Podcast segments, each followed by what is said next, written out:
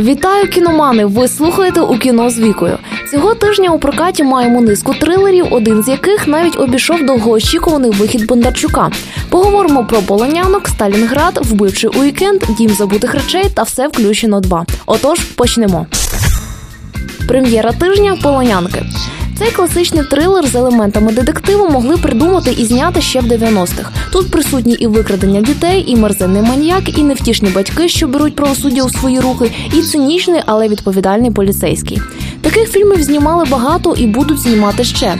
Але розповідаючи вам про його складові, я ні в якому разі не розкриваю сюжетні таємниці, як ви могли подумати. І таємниці ці залишатимуться ними до самого фіналу, навіть якщо він настане через 2,5 години, а деякі персонажі абсолютно не виправдають ваші перші враження. Це історія з подвійним дном, і велика удача, як мені здається, в тому, що за її постановку взявся не середній голівудський ремісник, а представник канадського артхаусу Денні Вільям, що не боїться ні великого хронометражу, ні неоднозначності подій і героїв. У прекрасному акторському складі, який став би окрасою будь-якого оскароносного фільму, особливо виділяється Хью Джекман, який грає головну роль невтішного батька, і Джейк Джиленхол в ролі похмурого детектива.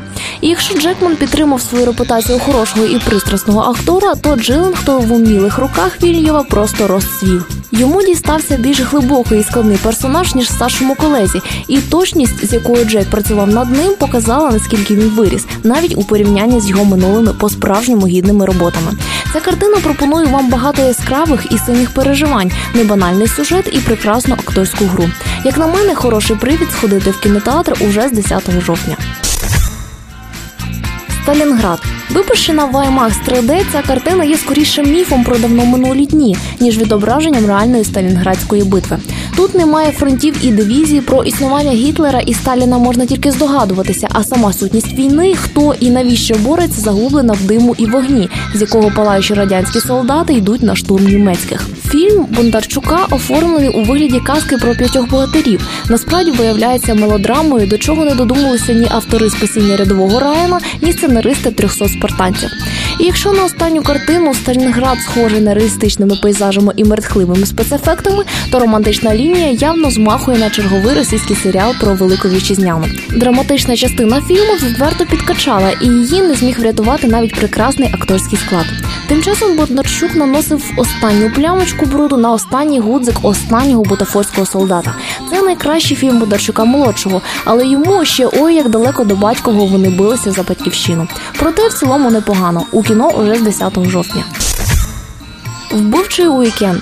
Місцеві прокатники не стало довго думати, і назва Cottage Country змінили на вбивчий уікенд, натякаючи на нещодавну картину Забійні канікули. А та, до речі, називалася Такер і Дейл проти зла. І що не дуже дивно виявилися праві.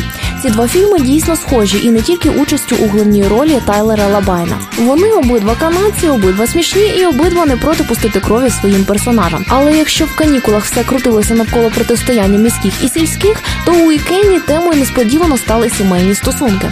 Молода пара їде відпочивати за місто, і їх спокій порушує раптовий приїзд братика і його нової дівчини.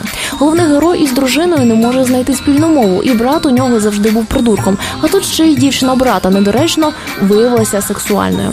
Загалом напруга в сімейних справах раптово розряджається сокори у голову, стрілою в око і ще безлічу різних предметів усі органи.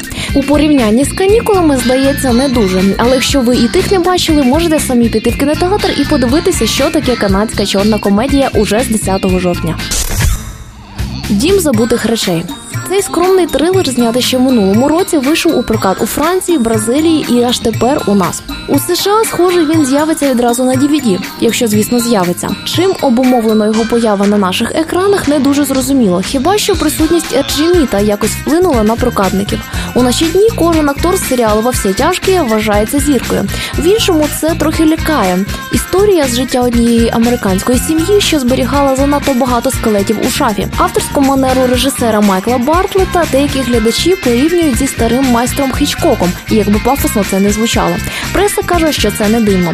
Фільм, повторююсь, вийшов тільки у Франції і в Бразилії, а перекладачів з португальської ми поки що не завели. У кіно з 10 жовтня. На цьому наш кіноогляд завершується. Бажаю вам приємного перегляду. З вами була Віка. Зустрінемось у кіно.